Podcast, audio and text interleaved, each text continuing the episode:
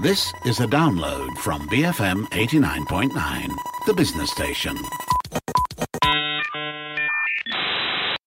Good afternoon. This is the Daily Digest on the Bigger Picture. I'm Judith Jacobs with and with me is Dashran Johan and Hezrul Ashraf. So we have a story for you today about the Malayan tiger. So Awang Rasau, the Malayan tiger, which was shot by poachers, died recently despite all the efforts to save him. So with less than 200 Malayan tigers left in the wild here in Peninsular Malaysia, this case has been a stark reminder of the work that is left to uh, left to be done to protect the tigers that we have left. So we're going to be discussing the fate of Malayan tigers and why we must not give up the fight to protect them. Yep, and you've got if you've got any thoughts or comments, do send them our do send them our way. You can tweet us at BFM Radio or send us a WhatsApp to 018 789 8899. That's right. So they're a symbol of national pride, of bravery, courage, and regalness. The Malayan tiger is prominently featured in our national coat of arms, in the logo of our national car Proton, and Malaysia's football team is also affectionately uh, referred to as Harimau Malaya. So although uh, also dubbed uh, Pak Belang by locals, the Malayan tiger is said to be the national animal of Malaysia, yet there are said to be less than 200 of them left in the wild. Yeah, that's right. And according to the Worldwide Fund of Nature, or WWF, it was estimated that Malaysia had as many as 3,000 Malayan t- tigers back in 1950s. And since then, numbers have deteriorated rapidly, you know, as Dash mentioned just now. And, and figures from 2014 indicated that the number of uh, the Malayan, of Malayan t- tigers in the wild has declined to just 250 uh, to 340, and they are now classified as critically uh, endangered species under the IUCN uh, Red List, with, as we mentioned, uh, less than 200 left in the wild today. And it faces an extremely high chance of extinction.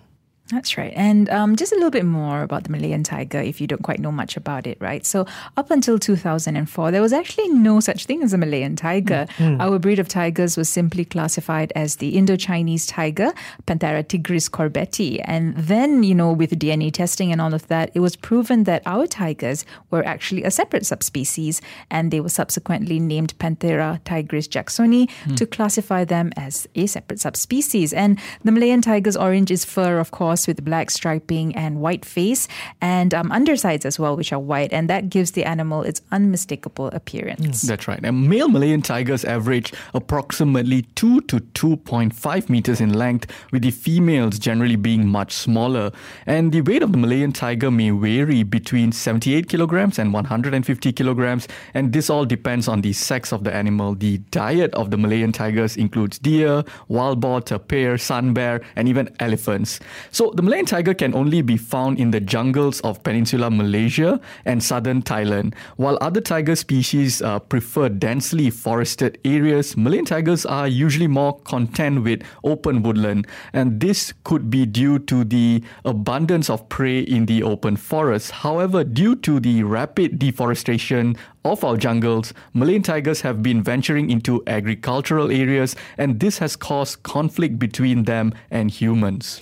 And uh, just a couple of weeks ago, you know, there's a tragic story. Um, a male Malayan tiger named Awang Rasau was rescued from a palm oil plantation in Felda Kerteh Tiga in Terengganu after it was spotted by residents on the 21st of February.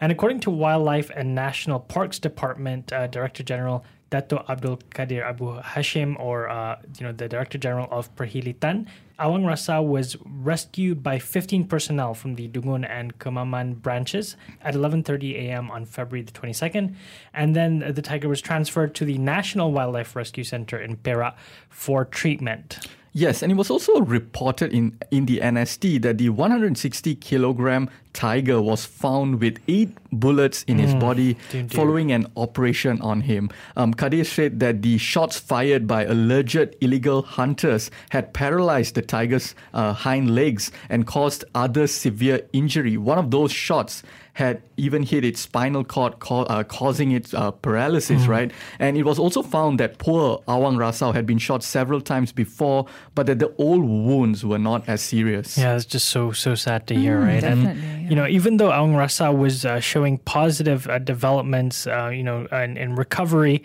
uh, its appetite increased, and it was able to lift its head and change its body position when touched.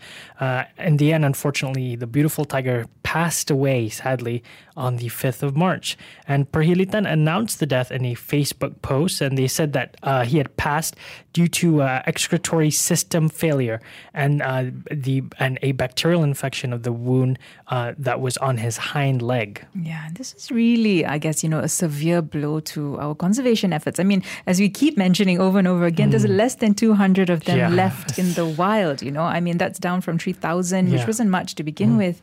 Um, and I guess the message is clear that if efforts aren't increased, you know, we really don't step up efforts to curb poaching and especially deforestation as well. You know, mm. this this battle to save the tigers is just going to continue to be a downhill one. Um, but I guess, you know, is everything lost? Uh, we're not sure yet, right? we shouldn't give up hope. So joining us on the line now is Mark Rayan Darmaraj. He is the country director of the Wildlife Conservation Society Malaysia program. And uh, Mark has actually spent almost two decades working on tiger conservation. Mark, thanks for joining us today. Um, so, you know, the recent death of Awang Rasau, that I guess was really a stark reminder that poachers are still pretty much at it, right? Um, what are some of the challenges Malaysia faces in fighting poaching? You know, does does our geography work against us? Uh, perhaps before going on the on the issue of poaching, uh, you know, bring back to the circumstances that how this tiger was found. Mm.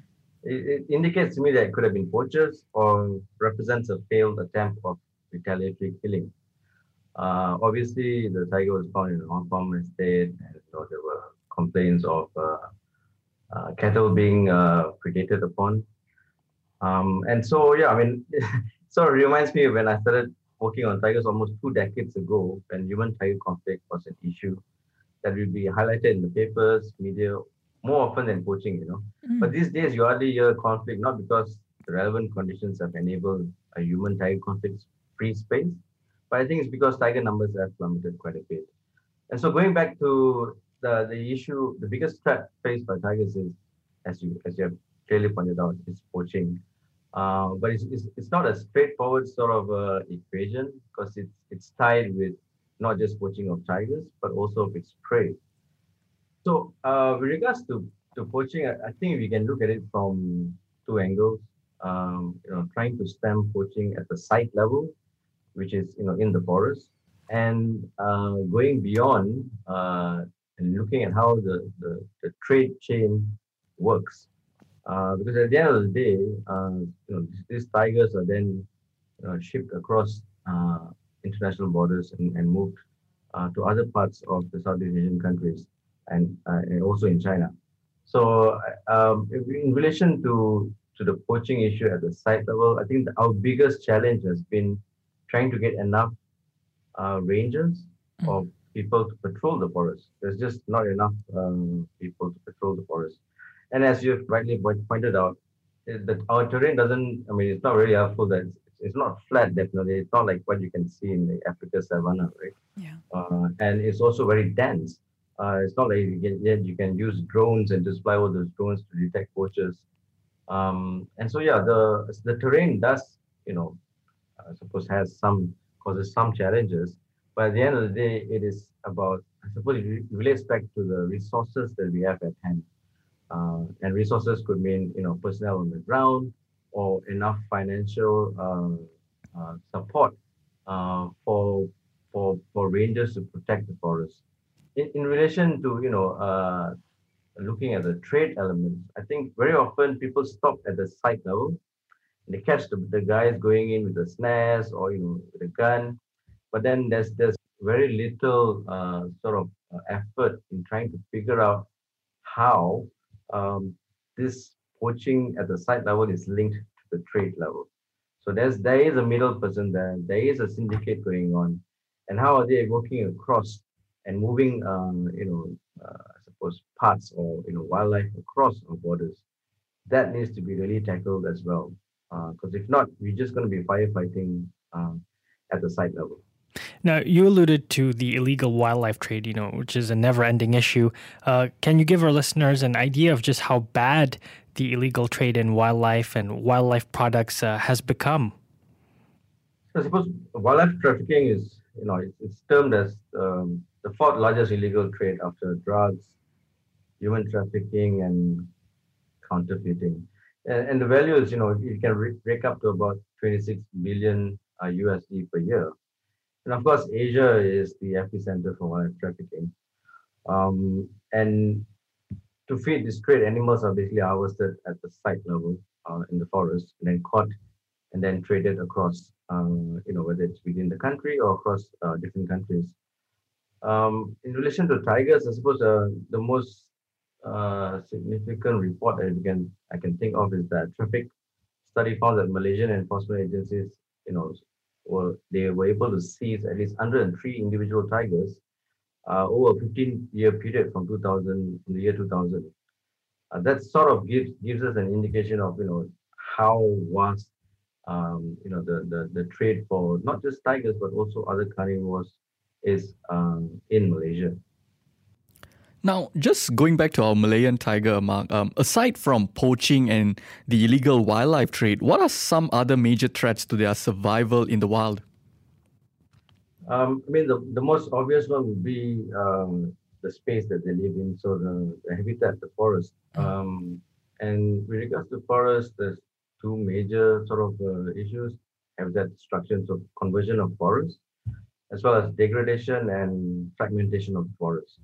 Um, in relation to conversion of forests, it's clear cut, right? I mean, uh, you you start chiseling away the, the, the, forest, then you've got a smaller area for tigers to roam. Uh, and not just tigers, but also their prey. Uh, so that affects, uh, you know, the, the population viability of, uh, of, of, you know, any sort of population within that area. Um, when it comes when it comes to fragmentation, that that's a little bit more, um, I think, more dynamic in the sense where there are lots of factors that can play into the fragmentation of forests. So if you've got a road, for example, bisecting a forest, or you've got a you know a plantation smack in the middle of a forest, um, what what that that that basically leads to you know other other sorts of issues of people coming into the forest. Where, you know in the past they wouldn't have had that access, and so that increases the the, the risk of poaching. Uh, it also uh, you know it, creates this kind of issue with uh, with this tiger that was you know uh, found in the plantation, right? Uh, retaliatory killing, uh, conflict uh, can occur as well. Mm. So fragmentation basically also limits uh, movement of of these large mammals and, and, tigers as well. And so if you look at it from from that perspective, the habitat side of the story is, is equally important to be looked at for tiger conservation. Um, obviously, the, the other aspect that is often um, you know neglected is looking at the prey decline. Um, for tigers, I mean, they, they, they weigh between 150 to 200 over kilos uh, for the Malayan tiger.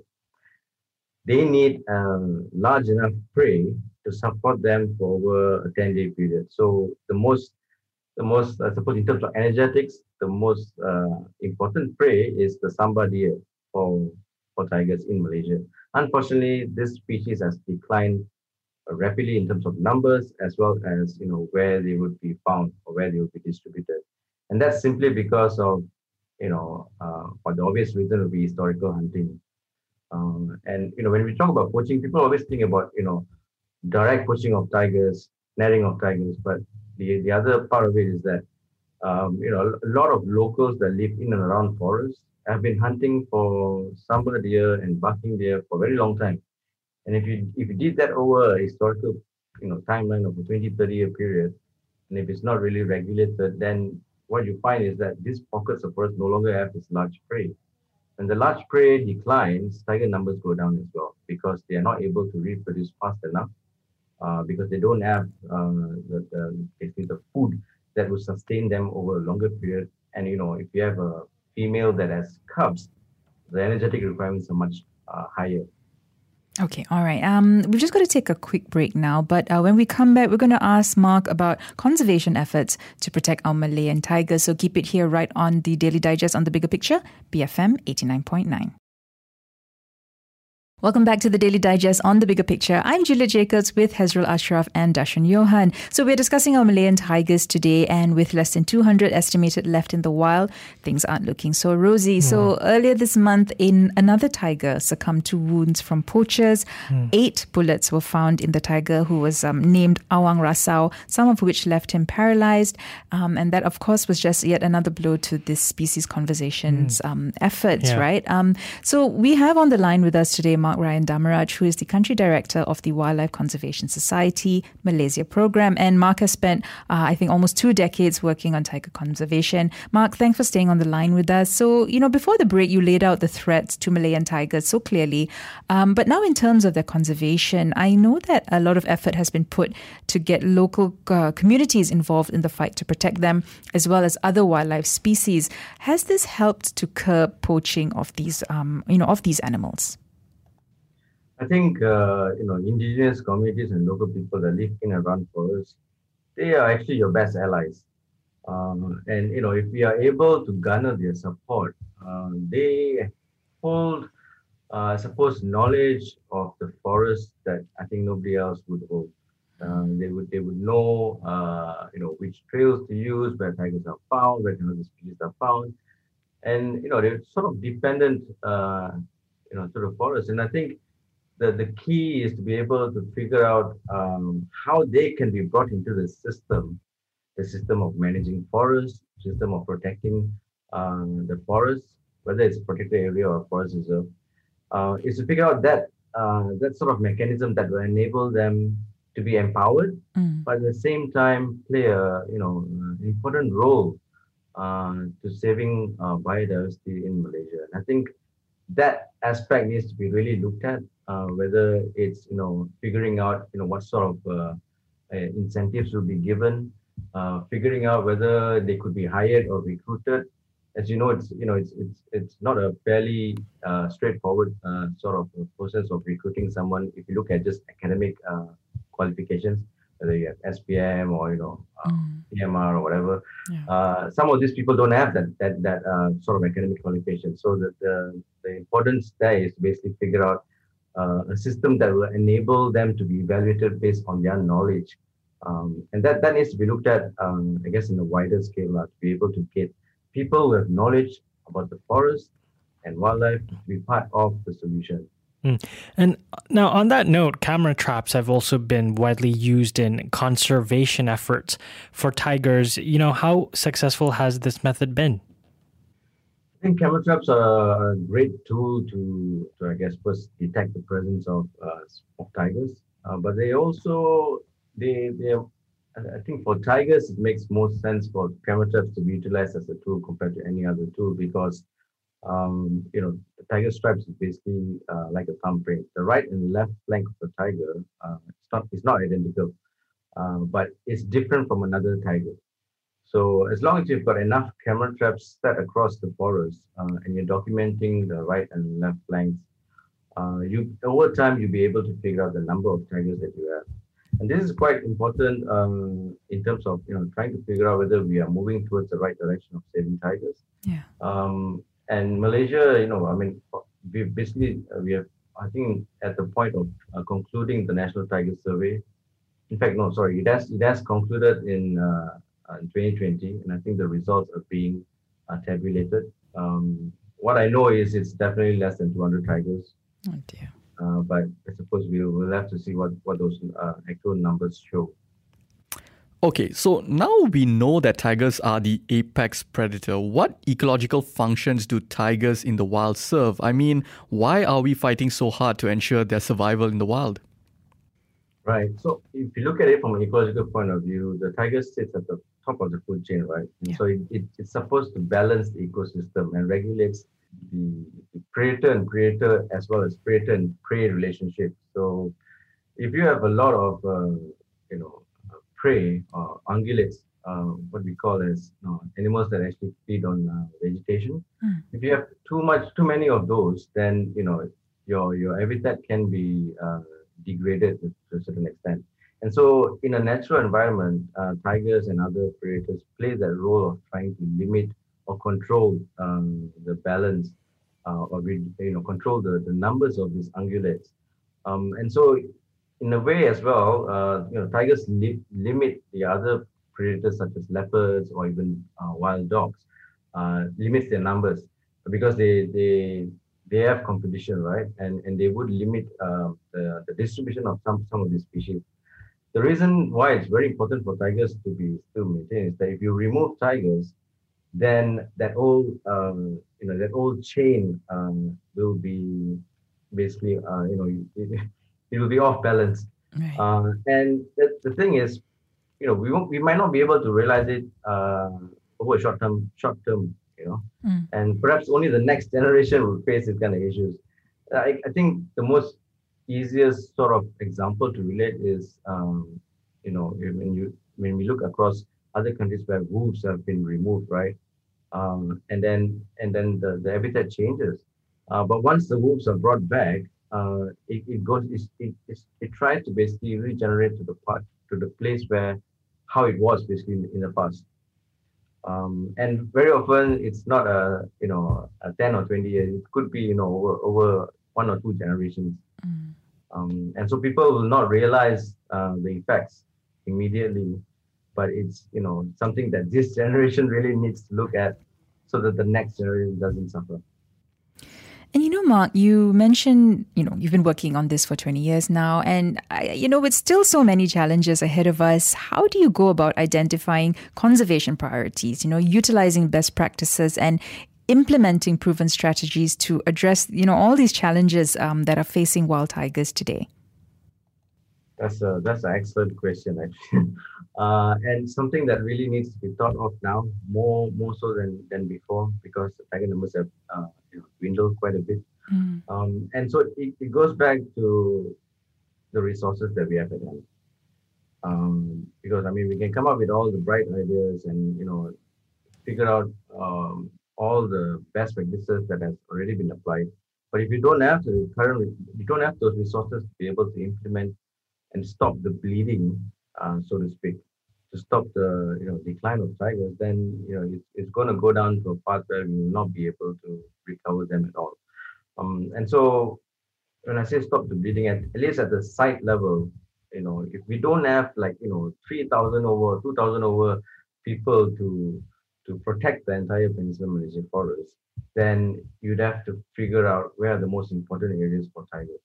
And and one way to get around that is to look at where the breeding females are found uh, within within the forest. So if you're able to protect um, breeding female home ranges, um, what you what you, what you're essentially saying is that you're going to be able to uh, safeguard um, these females so that they will be able to breed and uh, population will increase over time. If you have more resources, obviously you don't have to you know uh, look at um, the specifics of the population itself. Uh, so if you have like 3,000 O rangers, great, spread them across, um, figure out where is the best uh, locations that uh, you know poachers normally go. Uh, look at it as sort of like a trend analysis of what's been done there before, the kind of snares, the different paths that they take, and then I think that that could um, basically stop the bleeding. But I think you know the biggest issue of, of stopping the bleeding is that people just stop at um, at, at, at those at those uh, interventions. But it has to go beyond that. You know, I mean, if you if you remove a few of the poachers or you caught a few of these poachers, uh, it doesn't mean that everything is, is better because you know the middlemen and the people who are actually uh, getting the big bucks from creating these animals are going to get uh, new recruits. And you know, this, it's just going to be a continuous cycle unless you get the middle person and um, you know, the, the large kingpins and the syndicates that are working behind the scenes. And so obviously intelligence gathering is a critical element uh, that needs to be looked at um, if you want to break that chain. Um, and of course, you know, getting financial mechanisms in place to stop further, you know, land conversion, forest conversion, degradation is, you know, really, really important. Um, yes, poaching is the issue, but uh, you know, habitat conversion is also an, a, a equally important aspect to be looked at. And I mean, land land is basically a state issue. So very often, you know, this policies and you know and all that is, is developed at the federal level, right? But you know, essentially, the state and the federal um, authorities need to be able to work and come come together to figure out those financial mechanisms that will enable forests to be still maintained as forests within the states and not converted to a different land use. And I think there are ways to get around it. I mean, ecological fiscal transfer from federal government to the state government is one way of looking at it. Mm. Uh, but obviously, there are other prospects like carbon uh, and other mechanisms that can be uh, brought in to safeguard existing uh, tiger habitat. So I suppose, in a way, if we looked at it from uh, you know the poaching aspect, uh, getting really serious and figuring out um, you know the links between uh, poaching on site and uh, the, the trafficking chain, uh, as well as the habitat.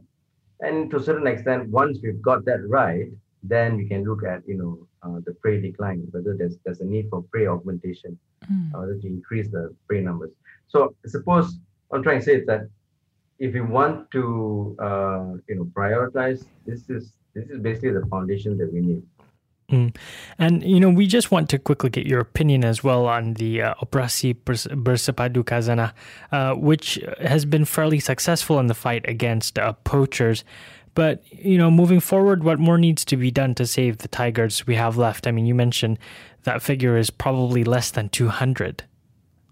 Yeah, so I think OBK, you know, has, has set the scene that the Malaysian government is serious about wildlife crime. Mm. And hats off to the IGP of the you know of our police uh, to be to to basically play that role and be very passionate about trying to get the p- police to help the Department of Wildlife National Parks. Um, it it's it sends that sort of a you know uh, a signal to to people who think that uh, you know law enforcement is really weak. So kudos to the IGP on that. Uh, I guess the next, I mean, before even thinking about the next thing needs to be done for OBK, I think more importantly is how OBK needs to be institutionalized. Um, you know, uh, in a, I suppose you know if let's say uh, the IGP actually retires, um, you know, is, is, there going to be a risk where OBK does not uh, is not prioritized? Right, right. So we would have to basically look at trying to, uh, uh, I guess, create a wildlife crime unit or a bureau within the police so that this can go on for a very long time. Um, in relation to, uh, you know, I suppose in terms of um, the operations itself, uh, it can go beyond just, um, you know, anti-poaching and looking at, that, uh, whatever that's found on, on trade or in some of these restaurants. I think it has to go to, a, to an aspect where it's looking at intelligence gathering. The police are really great at that. Um, and I think we have to hit um, this traders, uh, this middleman, and this syndicates where it hurts them the most, which is basically getting getting to the money. So the money, uh, the you know the uh, anti-money laundering act is a you know critical component that um, I think is also being looked at by the police, um, and and that will be the next game changer mm. um, in terms of crippling um, you know some of these syndicates. Mark, you mentioned funding is an important element in all of this.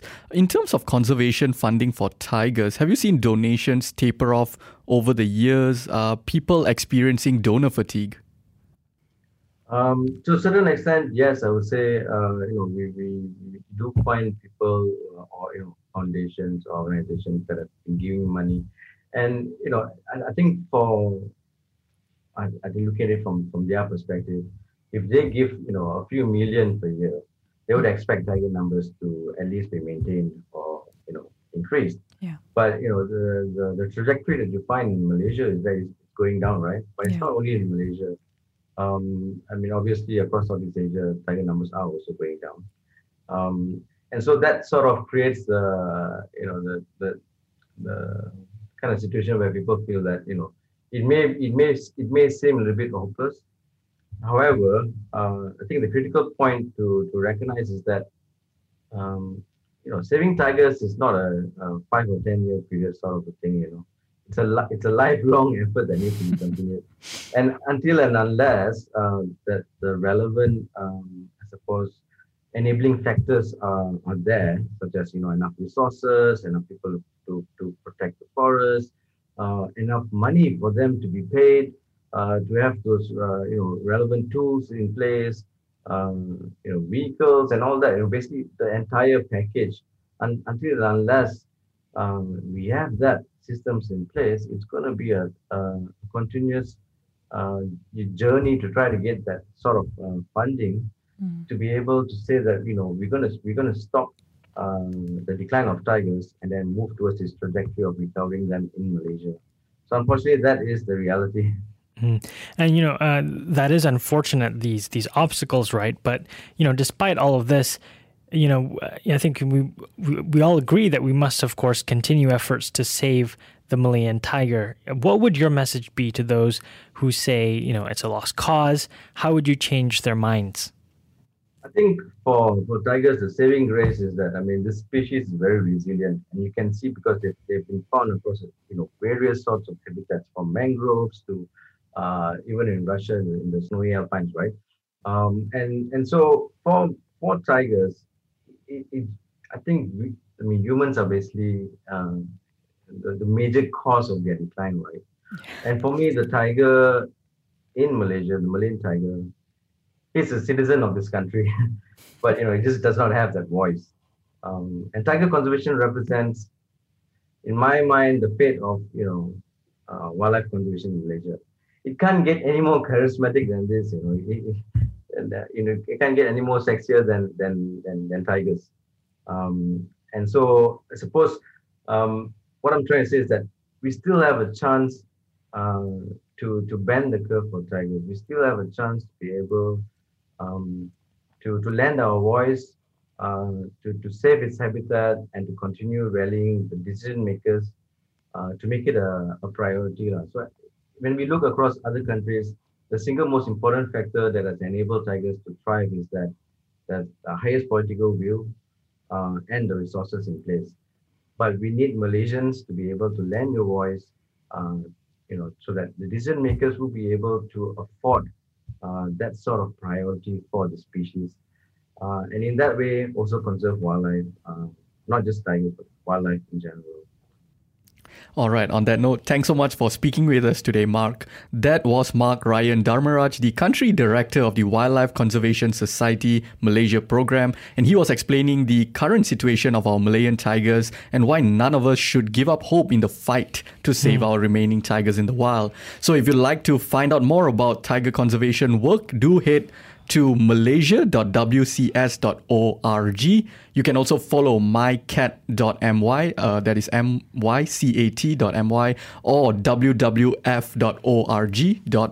That's right. Um, lots of resources there. Yeah. Um, lots of actually uh, many organizations working towards this. So um, you know, find out how you can support. Mm, yeah. Uh, as as Mark said, there's a desperate need for um, funding. You know, if you can help in any way, go ahead yeah. and do that. Help a help, help a fellow citizen out. Like, yes, like Mark said, yeah, you know, help, who can't really um, speak up for themselves, unfortunately. Um, but you know, if you have any thoughts, you can always continue to share that with us. Tweet us at BFM Radio. Send us a WhatsApp message at 018 789 8899. You can also look us up on Facebook. Just search for BFM The Bigger Picture, and you can drop us a message there. But um, you know that is the end for of today's show. But if you miss any part of it, you can always download the podcast at bfm.my slash daily digest. You can find it on the BFM app, on Spotify, on Apple Podcasts, Google Podcasts, wherever you consume your podcast from. But uh, don't go anywhere. Coming up at 3 p.m., Hezia will be sticking around to speak with PKR Communications Director and Lembah Pantai MP Fahmi Fadzil. Yeah, so on, on Live and Learn, uh, we're going to look at you know what's going on in PKR after mm-hmm. uh, Kuala Langat MPYB Xavier Jayakumar's defection to support uh, Perikatan Nasional.